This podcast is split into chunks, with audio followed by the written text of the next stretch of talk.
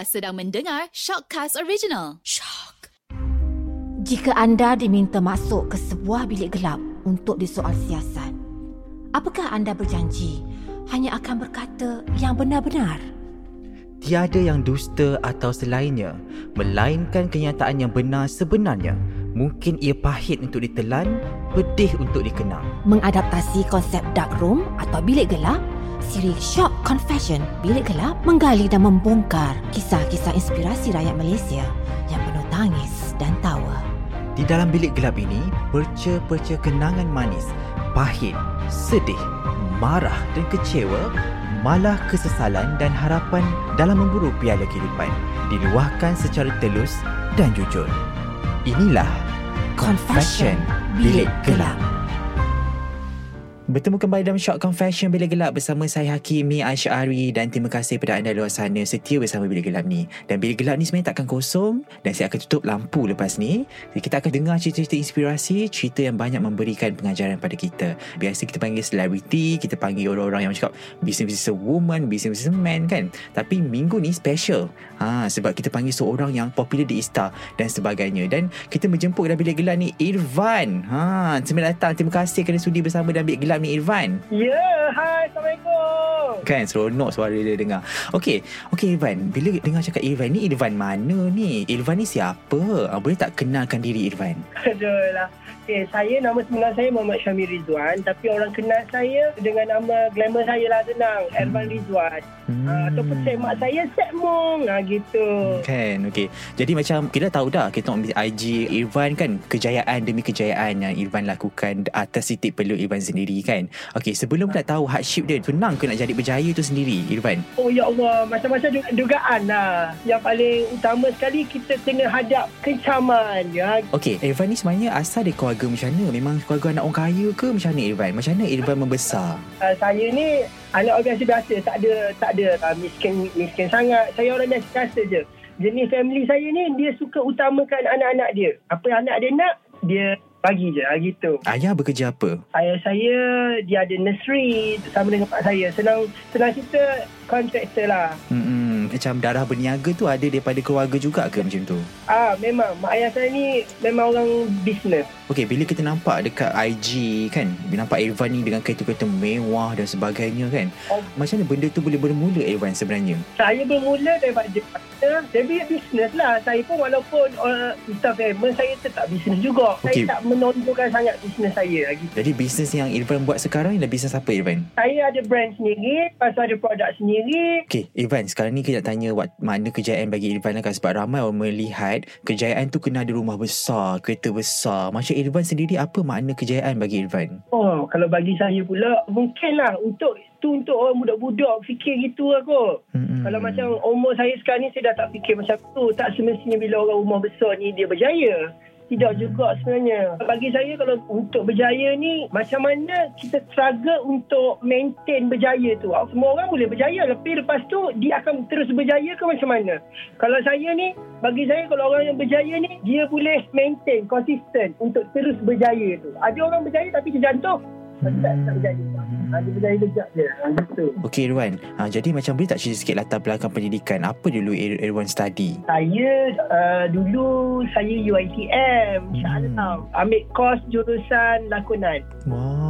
Daripada lakonan kepada dunia bisnes. Itu ada tak mak rasa macam aku belajar kau study lain-lain kau kau buat bisnes pula. Ada tak benda tu perspektif benda tu berlaku? Okey. Uh, secara jujurnya saya bagi tahu lah. Masa SEM 5 saya berhenti belajar sebenarnya. SEM 5 tu SEM last uh, saya buat keputusan tapi mak ayah saya pun hormat keputusan saya hmm. dia okey je saya berhenti belajar untuk bisnes Ha, saya berhenti belajar tu untuk bisnes. Dan sebenarnya hmm. ramai juga ada yang yang mungkin ha, mengalami pengalaman sama macam macam Irvan. Orang di luar sana yang tak boleh nak sama belajar dan sebenarnya walaupun kita sama belajar tak makna kita berjaya kan Irvan. Ha, ha, ha, betul. Macam Irvan sendiri apa nasihat mereka di luar sana yang mungkin gagal, mungkin SM1, SM2 dah tak boleh nak teruskan tapi tak bermakna itu kegagalan. Apa nasihat Irvan pada mereka? Saya ni tak pandai sangat bagi nasihat. Kalau saya ni saya selalu percaya kepada diri saya sebab kita untuk percaya kat diri kita, untuk yakinkan diri kita siapa lagi? Kawan-kawan memang tak boleh bagi nasihat. Yang nak buatnya semuanya daripada kita semua. Dari kita sendirilah, diri kita. So, apa-apa pun percaya kat diri kita.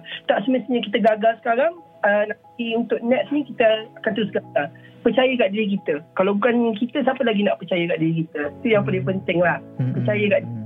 Uh, Okay, sebagai Insta famous, sebagai businessman kan Irfan. Okay, Irfan pernah tak ada fasa macam, eh dia ni lebih bagus daripada aku lah. Irfan compare diri Irfan dengan diri orang lain.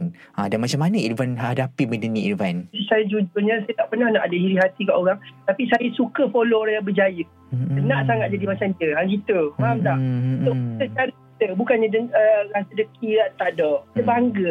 Melayu berjaya. Gitulah biasa. Okay, jadi siapa antara yang macam mentor ya? Macam orang buat bisnes ni kena ada mentor kan? Ha, siapa mentor Irfan dalam bisnes? Saya tak pernah letak siapa mentor. Secara jujur, tak ada. Hmm. Tapi saya suka tengok orang berniaga lah. Contoh founder-founder Melayu, lagi-lagi orang belah-belah Kelantan. Hmm. Saya suka tengok cara dia orang berniaga. Dia orang tak uh, jealous antara satu sama lain. Maksud saya, founder-founder tantang lah senang. Saya macam tu. Berniaga ni saya suka. Support antara satu sama lain.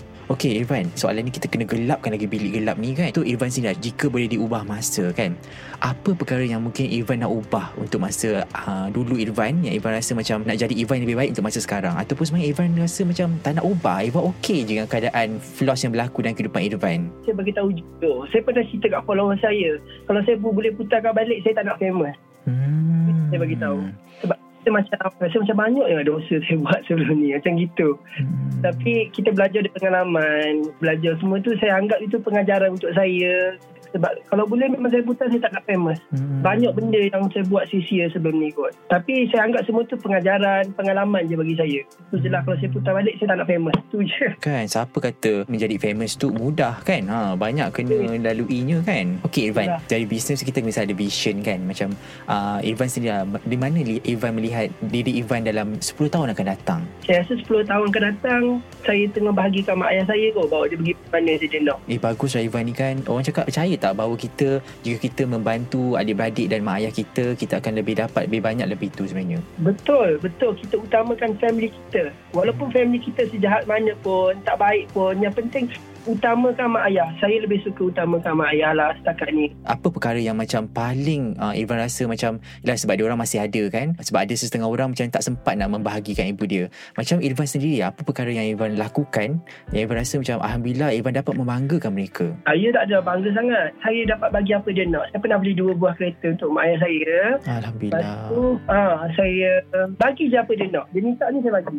Ha, gitu. Senang cakap macam tu je lah. Hmm. Tapi rezeki saya ada lah. kita melihat di social media sebenarnya Ivan ni seorang yang dah kelakar kan kita tengok macam dengan Ha. dia naik panjat atas almari lah panjat atas kereta lah jika melihat dia memang kelakar tapi hakikatnya sebagai seorang manusia dia akan rasa akan ada rasa sedih dan sedih kecewa dan sebagainya boleh tak saya tanya bila last Irfan menangis dan kenapa Irfan Aduh, saya baru menangis. Baru dah Hmm. viral baru ni saya menangis. Saya ni, saya cerita jujur, saya baru lepas menangis sebab saya ni cepat percaya orang. Lepas tu saya cepat baik dengan orang. Walaupun orang buat jahat macam mana dengan kita pun, saya tetap baik. Saya telah dikhianati lah oleh tim-tim. Malah saya cakap.